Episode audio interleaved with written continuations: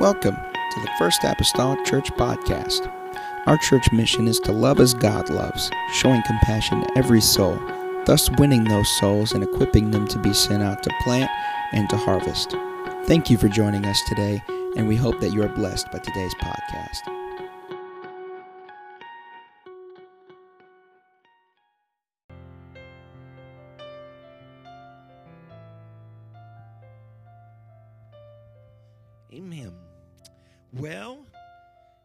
You'll join me in the book of John, chapter number four, we'll continue here uh, this evening in this series.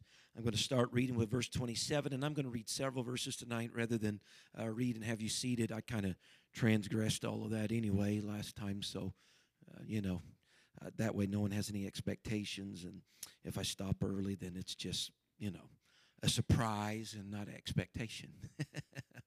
Amen. John chapter number 4, starting with verse number 27. We're going to get through this chapter, not tonight, but eventually. Amen. The Bible says, And upon this came his disciples and marveled that he talked with the woman. If you remember, we're kind of in the story of the Samaritan woman at the well. Yet no man said, What seekest thou, or why talkest thou with her?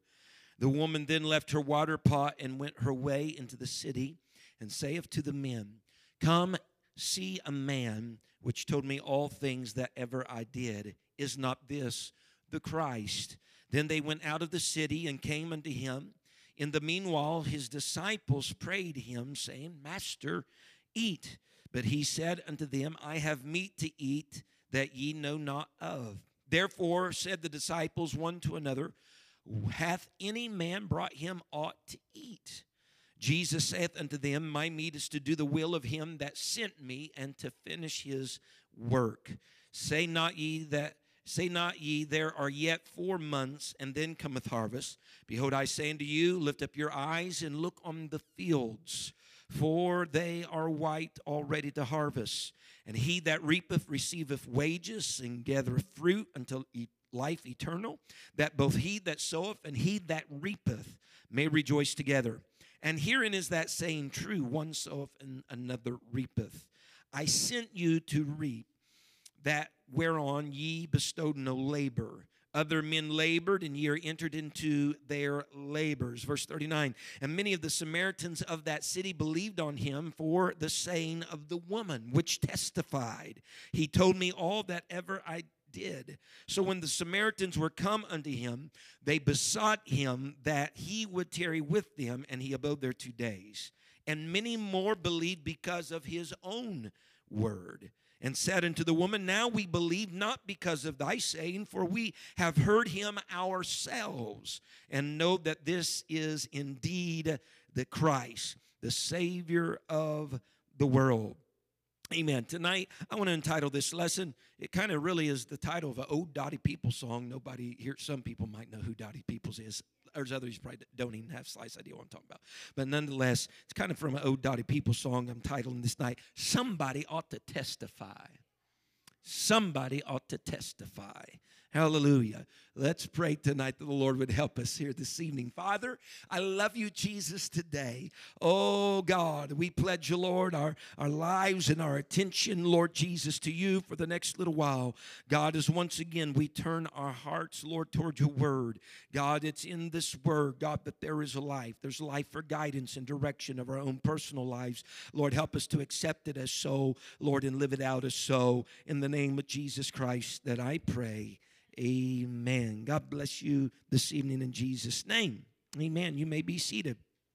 Somebody ought to testify. And I'm not opening the floor right now for testimonies, but uh, uh, just just kind of the title of this lesson somebody ought to testify because we have seen formerly it has even been said that a major topic throughout the fourth gospel, the book of John, is the concept of witnessing or a witness, somebody testifying or telling their own personal story to someone else or bringing someone to the Lord by means of their witness. And uh, the person that uh, is a high watermark of a witness here thus far in John, of course, is John the Baptist. He's illustrated so well for us uh, what a witness is and what a witness does. He has shown us how to point point other people to Jesus Christ, but while at the same time losing ourselves in the shadow of who Jesus is. So he has a way to point and yet hide himself at the same time. That is one of the some of the uh, great attributes of John the Baptist, uh, teaching us how to be a witness. And the reason why I, I say that John does this so perfectly, uh, being able to promote Jesus in his life or in the life of others and in his own life, think for a moment uh, the controversy or the contradiction that would be. Uh, because it wouldn't be a very effective tactic for us to promote uh, the dominance, the, the, the, uh, the master type of role of Jesus in other people's lives if we do not allow him to have dominance and be master in our own lives. And so it's difficult, amen, to witness to somebody about, you know, you need the Lord, you need someone to lead you and guide you, and you need someone, you know, to direct steps and order your paths whenever you've not allowed the Lord to do that uh, in your own life. So that would be, it wouldn't be a very effective t- tactic. But the John the Baptist could tell others concerning needing that because he allowed the Lord to be that in his own life, first and foremost. He wasn't at the helm of his own ship, John wasn't. And so he helped lead others. And so, what John did for Jesus, and, and, and pay close attention here, but what John did for Jesus, Jesus then does for God. And that may seem odd to say that, and some people are, oh, well, yeah. listen, I'm not going in, I'm not talking about two persons or anything here. But what John did for Jesus, Jesus had done for God. Because when I say that, I'm pointing to the two natures of Jesus Christ. I'm pointing to his human nature, all right, and I'm pointing to his divine nature. Because all throughout the scripture we understand that in Jesus's human nature and in his human his human life he is constantly pointing to the divine side the great God almighty. Uh, the human nature of Jesus we read and we'll get to it even further in our study of the book of John that the human nature of Jesus and he tells us this that he will not do anything except what the divine nature wants done and that he he will not even speak anything unless what his father wants done the divine side of him wants done. And so jesus' will in his earthly ministry as a man walking among men was to do the will of the one who sent him. It was to do the will of the one that commissioned him. Ultimately he wanted the divine nature to have its will in his human nature all right? And so as he as john gives witness to jesus jesus in flesh and blood and also in what he says and does gives witness to the great god almighty the God that indwelt that man, Christ Jesus. Again, John 1:14 tells us that word was made flesh. 1 Timothy 3 and verse 16 tells us even more plainly that God was manifest in the flesh. John chapter number 3 even tells us that God sent his son into the world. And yet at the same time he tells us that no man hath seen God, amen, at any time, but the only begotten son, and that that son or that flesh has declared God, revealed God, if I may, gave witness to God. Amen. And so, what John did for Jesus, Jesus has done for God. Number one, simply by being born in Bethlehem's manger. Amen. He was the express image of the person of God, which means he was the exact copy of the essence of who God was.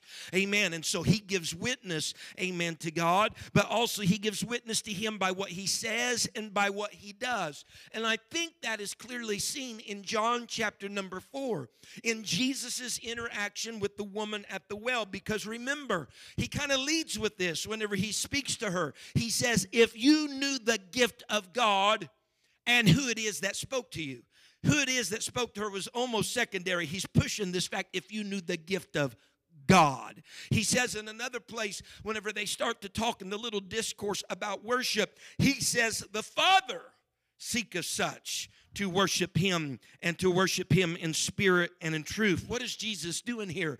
Jesus is trying to be a witness unto her, amen, about the great God of heaven. Although, as we said in weeks gone by, although by many standards uh, she is a cultural outcast on several levels, he is still trying to witness, amen, unto her.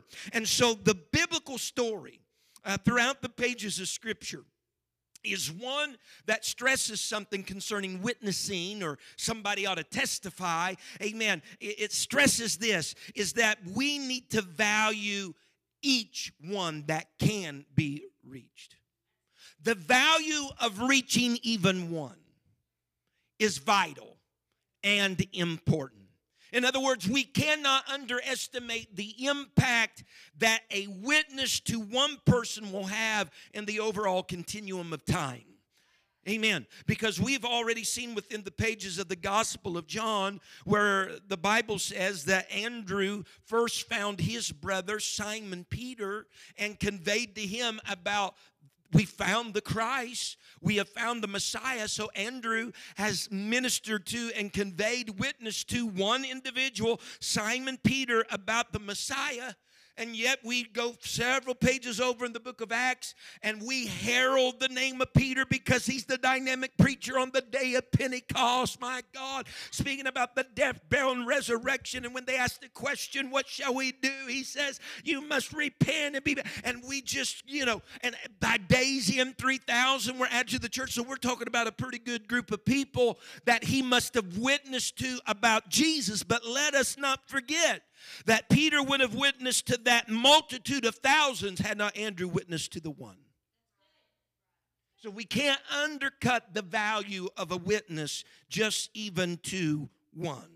Amen. Because somewhere in the past of Peter's life was an Andrew, amen, that spoke to him and seems like solely him. And so what happens then is a culture begins. What happened is a culture begins in the church. This mentality that each one counts trickles down, amen, from Andrew even into Peter, because then we see later, even in the life of Peter, amen, Pentecost wasn't his only time to preach before a crowd, but he didn't always just speak to crowds of thousands the Bible says in one particular episode of Acts chapter number 10, as he is uh, praying and sees the vision uh, that there's three men that are knocking on his door, he goes down to that door, and these three men are servants of one by the name of Cornelius, and uh, they say that their master wants to hear spoken words of his, what he has to share, his message that he has to share. And so Peter travels, uh, you know, a decent distance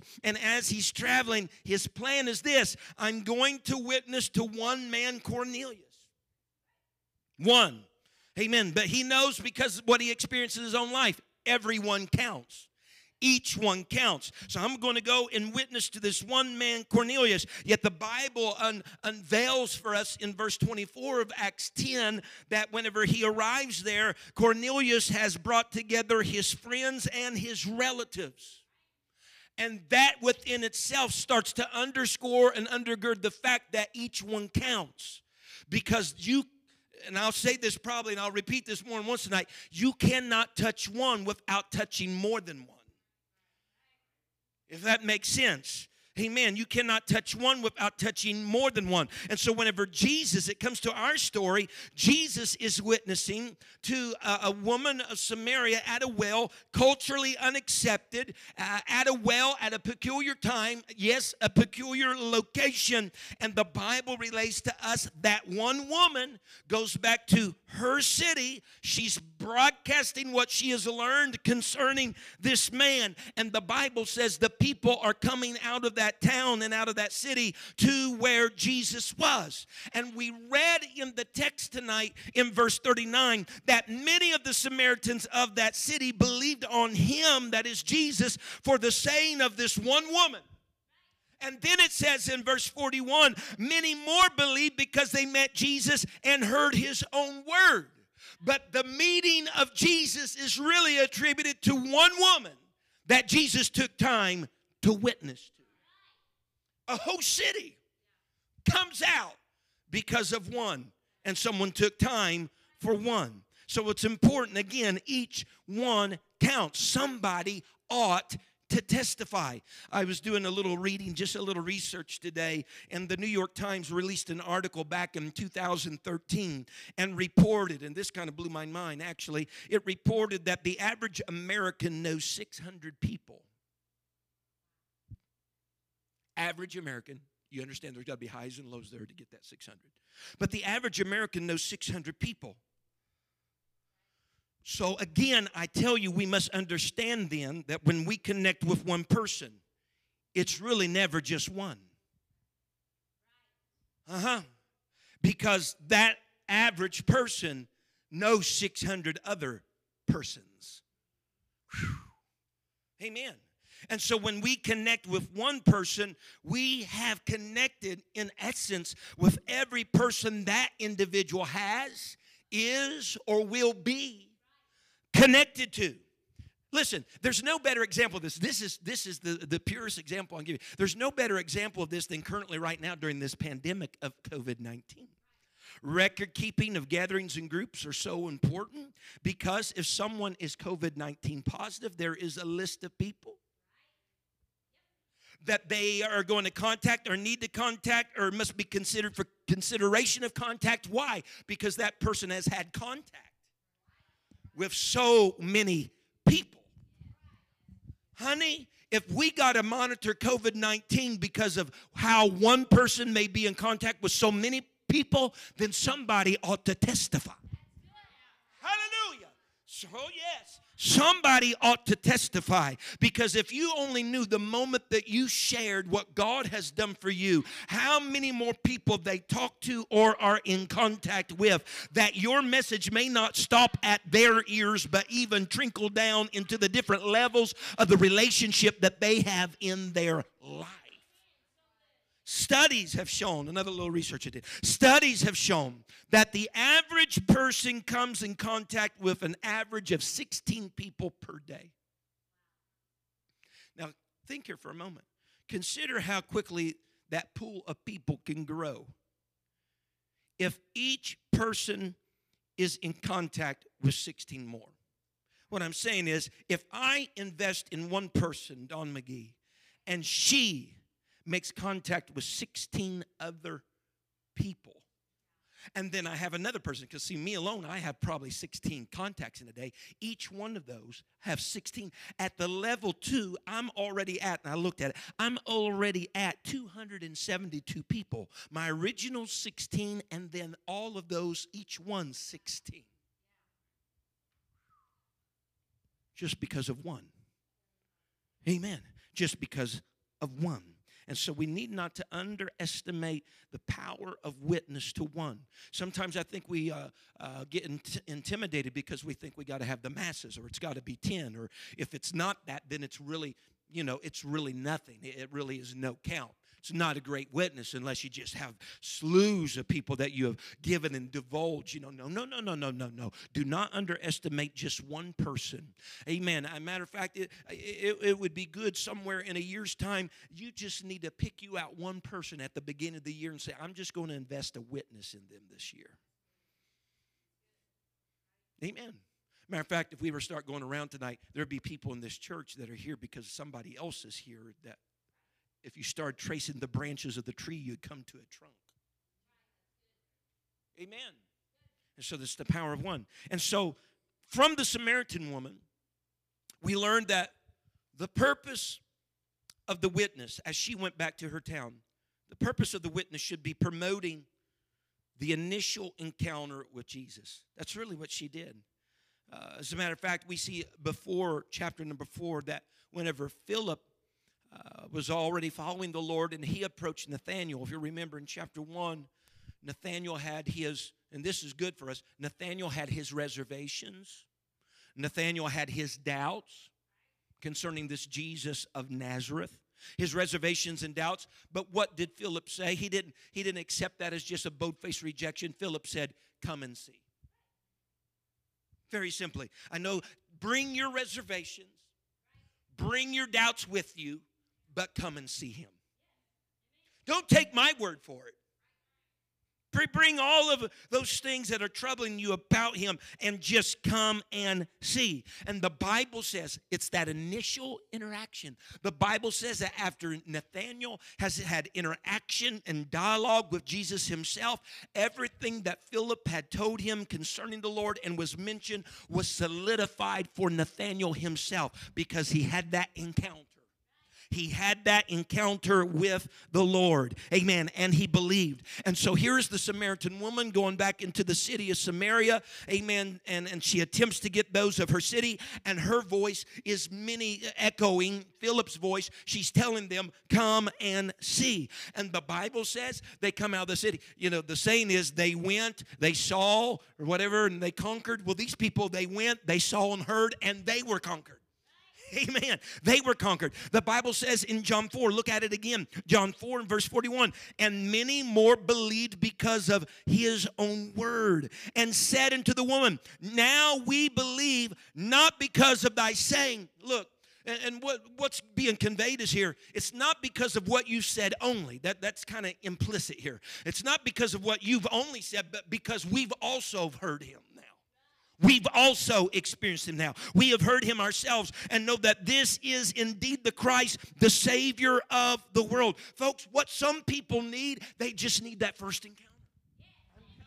What some people need is just that first encounter. And so, our words of our witness and our testimony should do this it should stir up their faith. It should help invite them, if you will, to a place where they can hear His words and encounter Him. Because here's, here's the story at the end of the day our words testify, but His words transform. If we can get enough people testifying, perhaps it'll be persuasive enough for an encounter, and then His words can transform and all things can be made new. Old man, old man can die, and a new man can resurrect. Amen. In Christ Jesus. So they need that initial encounter with the Lord. And that's one reason you've heard me say it before. I'll say it again here and everybody in the listening audience through television land. Amen. And that is this every time it is important, every time that we come to church, we must fire on all cylinders as a church. We must fire on all cylinders as a congregation. Amen. Because where it may be customarily uh, customary for us to come to church church every service, it may be somebody's first service. You, you, you, you might have encountered the Lord on multiple occasions, but this may be their first encounter. And they've been brought here because somebody testified, somebody witnessed. Amen. And we need to fire on all cylinders. And so it's imperative. I tell you tonight, as a pastor, amen, I implore you, it is imperative for us to set an atmosphere in the church through our prayer, through our praise, through our worship. Why? Whereby somebody could come and hear and feel, amen, and ultimately experience the Lord. Because although our witness and our testimony may get them here, His words, don't underestimate the word of the Lord.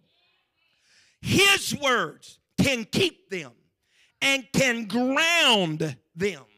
The Bible says in John 6 and verse 63, Jesus says, It is the spirit that quickeneth. He says, The flesh profiteth nothing. The words that I speak unto you, they are spirit and they are life.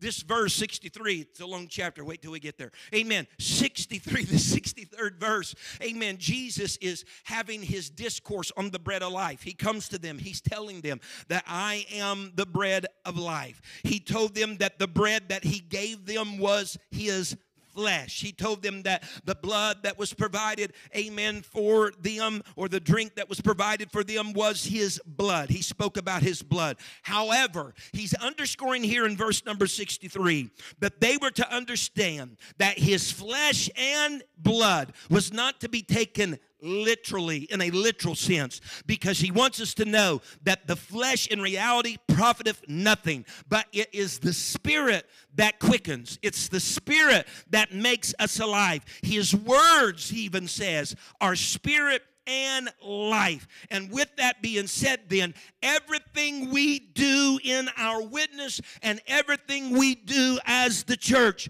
must be driven by the Spirit.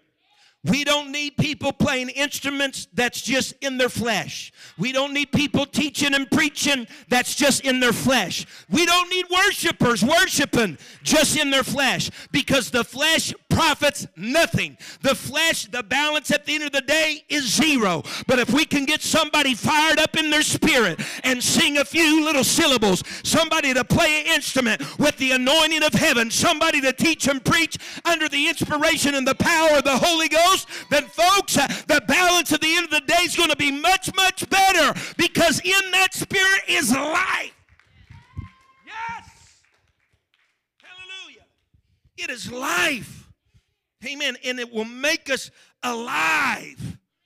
It can take somebody, people that are dead in their sins, and it can bring them alive again because of the Spirit. Amen. Later in that same chapter of John 6, Jesus has spoke several things to a multitude of disciples, not just the 12, but a multitude of followers. And there's many of the disciples that begin to leave him and walk away and not walk with him anymore. And he turns in that moment to the 12 and he asks them, Will ye go also away? Peter says, To whom shall we go? For thou hast the words, here it is again, of eternal life. Peter linked life to his words. But sometimes, in order to get someone to hear his words, they got to hear your words first. And so, if there's life, eternal life in his words, then I'll tell you tonight, that's where we need to tether our fallen world. We need to tether them to his words because that's where life truly is. And so the Bible says that the Samaritan people heard the woman's words, all right? And that was very beneficial to them that that engaged them to go out of the city to where Jesus was. But ultimately they had to hear the words of the Lord. Her personal story and witness of him was valuable to the people. But having a personal experience for themselves would be priceless. Would be priceless. The old saying is this from generations and generations ago and that is god doesn't have any grandchildren God doesn't have any grandchildren. He only has sons and daughters. And what that means is this is that our relationship with him and to him cannot be based upon someone else's relationship with him. We all need a first tier relationship with God of son and daughter. Great for the testimony of somebody else, but I need a testimony. I need an experience with the Lord for myself. And so when that happens, here's what takes place. The same woman that first had conversation with Jesus and says, "Sir, you don't have anything to draw with." And the well was very deep, criticizing him because it didn't have anything to draw with. This same woman, because of her personal experience, now leaves her own bucket at the well and she's going into the city to tell everybody about Jesus Christ because she's become overcome. She's, she's, she's overwhelmed by her own experience and his words that he spoke to her that whosoever drinketh of the water that I shall give him shall never thirst again. John 4, verse 31. And in the meanwhile, we kind of like have a story within a story taking place here. And in the meanwhile, while the lady's going into town and, and the people are coming back out after Jesus, in the meanwhile, his disciples prayed him, saying, Master, eat. You'll remember, we go all the way back to verse number eight. Whenever Jesus stopped at the well, the boys went into the town to find food. Right? Jesus is weary. He's evidently thirsty. And so they, in the meanwhile, his disciples pray him, Master, eat. They've come back now to the well. Verse 32, but he said unto them, I have meat to eat that ye know not of. So he's shown up at Jacob's well. He's weary. He is thirsty as the man Christ Jesus, right? Because the God that is in the man, Psalmist David said, neither slumbers nor sleeps. I'm tearing up this microphone tonight for some reason. Just pick up all the pieces and put them back together later. he neither slumbers nor sleeps. And so the disciples go to buy meat in order to take care of his human side. He asked for drink at the well to take care of his human side. But in Jesus' own words, which the disciples are trying to figure out here, Jesus is saying, I have sustenance that you don't even know about. Well, your tongue was hanging out your mouth when we got here at Jacob's Well. On his human side. He said, but on the divine side, he said, I got some meat that you know not of. And so what unfolds then is a misunderstanding that the disciples having about what he's talking about. Jesus was so oftentimes misunderstood. It does my heart well. Amen. Yeah. He talked to Nicodemus, right? Nicodemus missed it. Huh? He talks to the Samaritan woman first and foremost. She misses it. And now his own disciples that's been traveling around with him for a little bit. He's speaking to them natural things with spiritual application, and they're missing it. It's great. But here's the fact of the matter, folks. Here's the fact of the matter concerning the disciples, and they're missing it. And listen to me very carefully. If we are not careful, the tangible things that happen around us sometimes will distract us from the intangible things that are wanting to happen inside of us. Oh, he's hungry, he's thirsty, all this. But they're missing the deeper things. The, the natural sometimes detracts you from what spiritually has taken place. You want to know why some things arise in your life? Because our adversary is not ignorant either.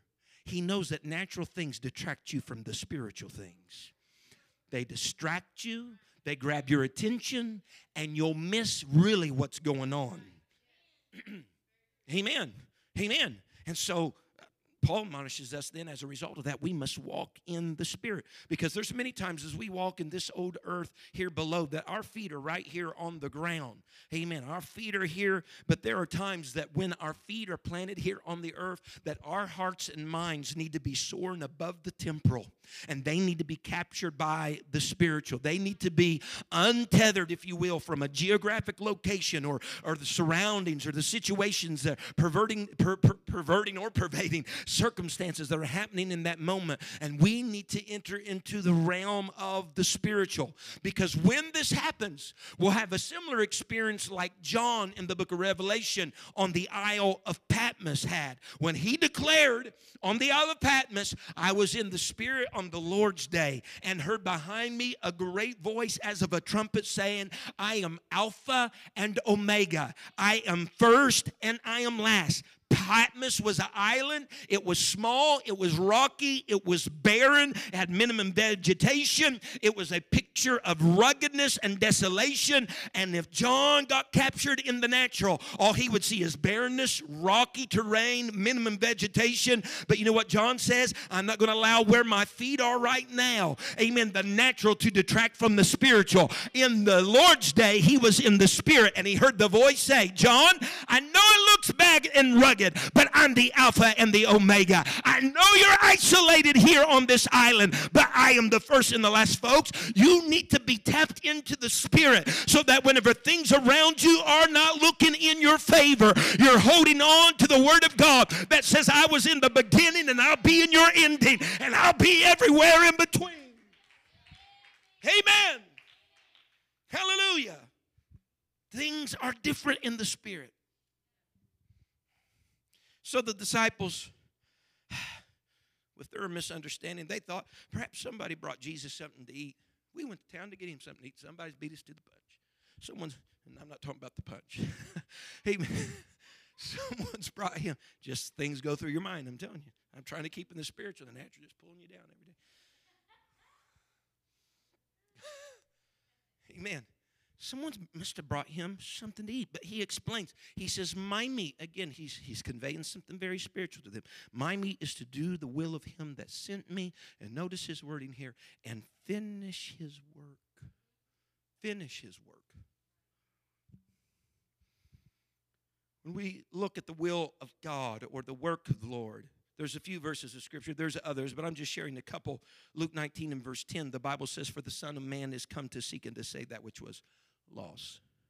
Matthew 18 and verse 14, this is a, another occurrence of the hundred sheep, one lost scenario that we read in Luke 15 as well.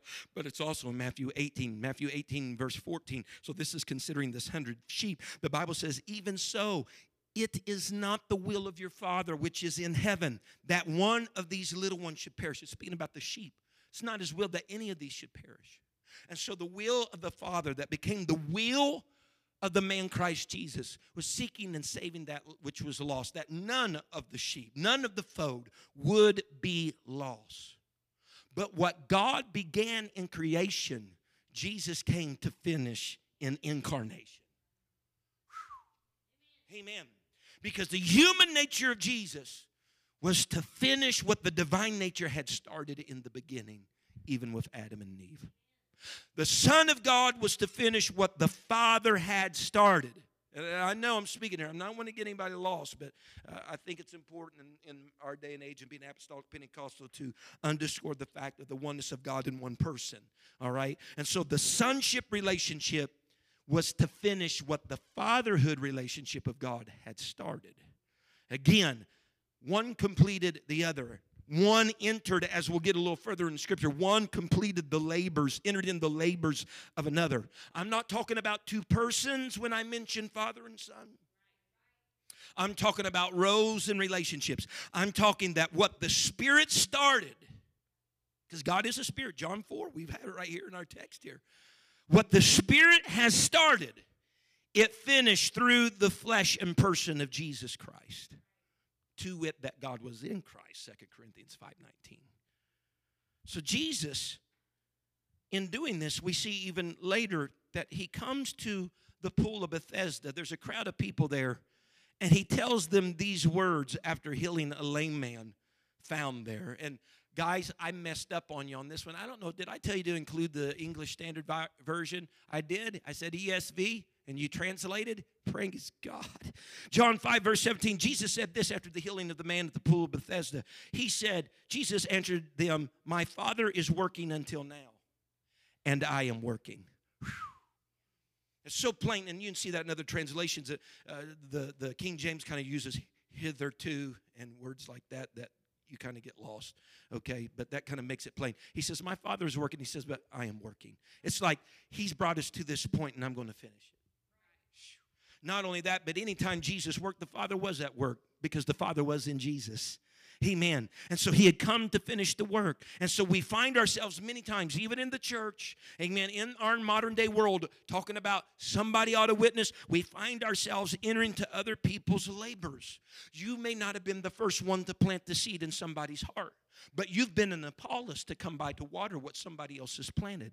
Someone's already talked to them about God and about Him going to a cross for them and dying for them. But you come along now with water. You didn't start it, but you are an integral link in the process of it.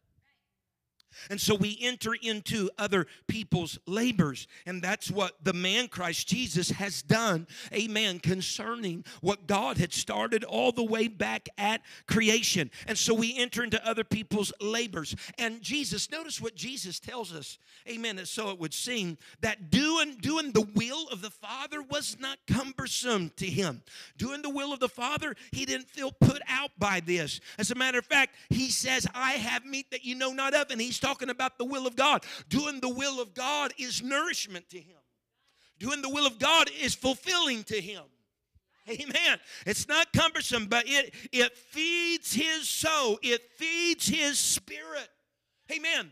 And Jesus will not, in the scripture, ascend into heaven after his resurrection without having already, even in the book of John, set a pattern and an example before us. Because what Jesus will ask us to do in Acts 1 and 8, he is doing already in John with his message of repentance and remission of sins and baptizing people in the Jordan River. Look at it, if you will. Acts 1 and 8, we know these scriptures, we've taught them and preached them. Jesus says before he departs, But ye shall receive power after the Holy Ghost is come upon you and ye shall be witnesses unto me. Both look at this now in Jerusalem, in all Judea, in Samaria, and unto the uttermost part of the earth. Already, Jesus in the Gospel of John has went into the temple in Jerusalem and cleansed it and met with a ruler by the name of Nicodemus.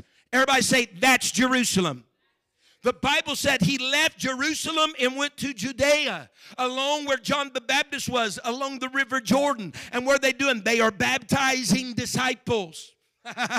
Someone say that was Judea.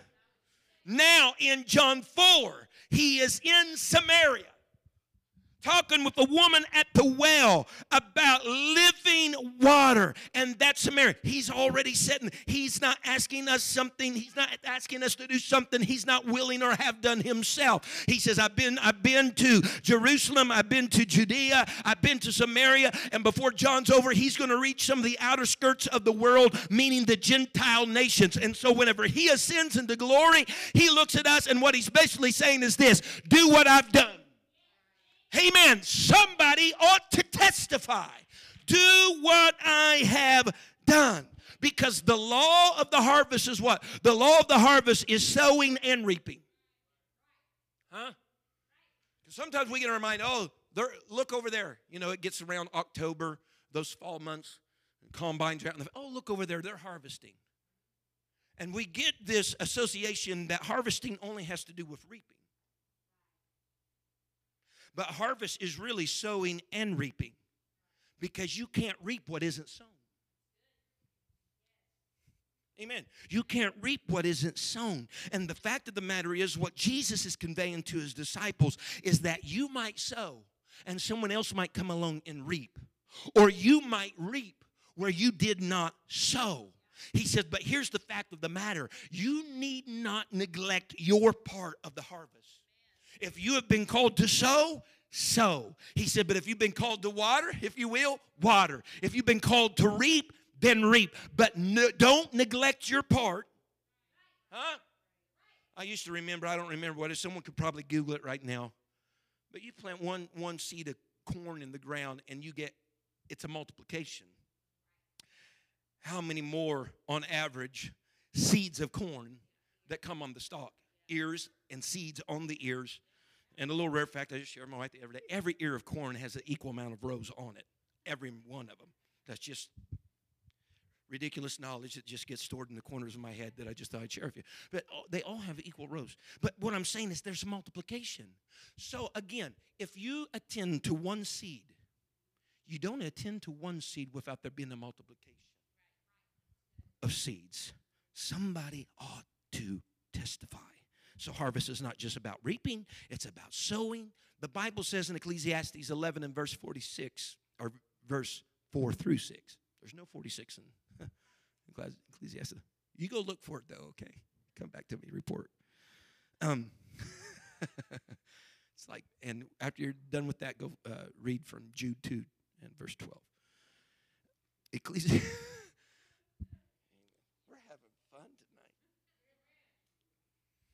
Ecclesiastes 11, verse 4. The preacher, Solomon, says, He that observeth the wind shall not sow, and he that regardeth the clouds shall not reap.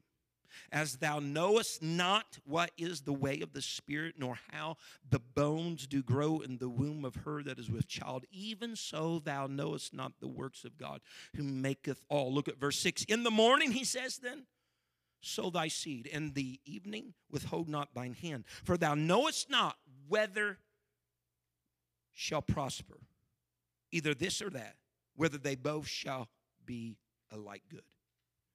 He says, We're spending so much time observing, and we're saying, right now is really not a good time to sow. No, no, right, no, it would be horrible to go out right now and harvest and reap. We're observing everything and we're coming up with the what ifs. If we do it right now, but what if? Or we're so in the observation mode of what may happen or what could happen that in the process of observing, we've observed ourselves out of doing anything. He says, there, there is no way that you're going to have the knowledge uh, of looking at lowering crowd, clouds and saying, well, it's going to rain today. Just absolutely no. There's no way. He says, So here's my advice to you in the morning, so, in the evening, so. Regardless. He said, regardless of what it looks like, regardless of what all the what ifs are, so in the morning, so in the evening, because you don't really know which of those are going to prosper or if either of them are going to prosper. He says, but you just keep doing what you're doing. Because what Solomon is expressing us to us, because remember, the book of Ecclesiastes about life under the sun. That's the S U N life under the sun life life lived under the sun apart from god we're talking about a man that went through a stage in his life that he was backslid from god so he experienced with life under the sun absent god he built gardens, all these other things, and it was vanity and vexation. It was emptiness to him, was his final declaration. He says, living life under the sun, he says, is this is the fact. Life under the sun, there will never be an ideal time to sow and reap. You can record all of all day long the what ifs. He said, but here is the condition of life under the sun. Life under the sun is based on fact. But life under the sun, S O N, is based on faith. It's based on faith. And he says, So here's what I commission you to do while you're living life under the sun. Live by faith with life under the S O N. Do something. I can't guarantee you the results, but you can increase your chances if you're diligent to make the most of the chances you got. Here's something I can guarantee if you never sow, you'll never reap. Huh? Even New Testament scripture says, even tells us that if you sow sparingly, you'll reap sparingly. But if you row, if you sow bountifully, you'll reap bountifully. So those those are the the for certain variables and not variables, but they are the certain uh, uh, uh values that we have. Sow abundantly, reap abundantly, sow sparingly, reap abundantly. Don't sow anything, don't get anything. He said, But I can't guarantee you everything that will or won't happen or will or won't come to fruition and take place. He says, But you got to do something. He's telling us we cannot control all the uncertainties of life. Oh, there's a cloud, there's this. It's just not a good time. The church right now is in this position. Huh? Oh, we just got a lot of stuff going on in life. We're working a lot of hours, and you know, and then there's this corona on the rage, and you understand what I'm saying? He said, you, you, you can't do that. He said, you can't control the uncertainties. He says, faith, though, because we we lean on facts sometimes. We sometimes get unbalanced. We start leaning on more fact than we do faith. Faith doesn't tell you how everything's going to turn out along the way. Faith doesn't tell you how everything's going to turn out. But the glory of faith is this is that it flourishes it flourishes when it doesn't know what God's secret purposes are. Because remember in Hebrews 11 1, now faith is the substance of things hoped for. Amen. John 4 35. I'm running, trying to make a hundred. 99. Say not ye, verse 35. Say not ye, Jesus says, there are yet four months, and then cometh harvest. But I say unto you, lift up your eyes and look on the fields, for they are white already to harvest. Jesus is borrowing something here that the disciples would be well aware of. The Jews had a six-fold division agricultural year. Each of these divisions lasted approximately two months. There was seed time, there was one division, winter, spring, harvest, summer, and something they call the extreme heat. There's these six divisions, each lasting a couple months. And so if you look at it, seed time, winter, spring, harvest. Between seed time and harvest time, there's two divisions of winter and spring. Each of those lasted in approximately two months.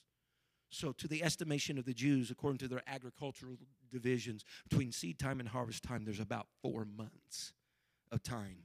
But Jesus, again, is using something very literal to elevate it to a spiritual concept. He says, Don't, don't say, you guys even almost have a, a proverb or a saying that it's four months until harvest. He says that naturally there may be four months between seed time and harvest time. He says, but in the spirit, it's not always so. He said, The fields are white, already to harvest.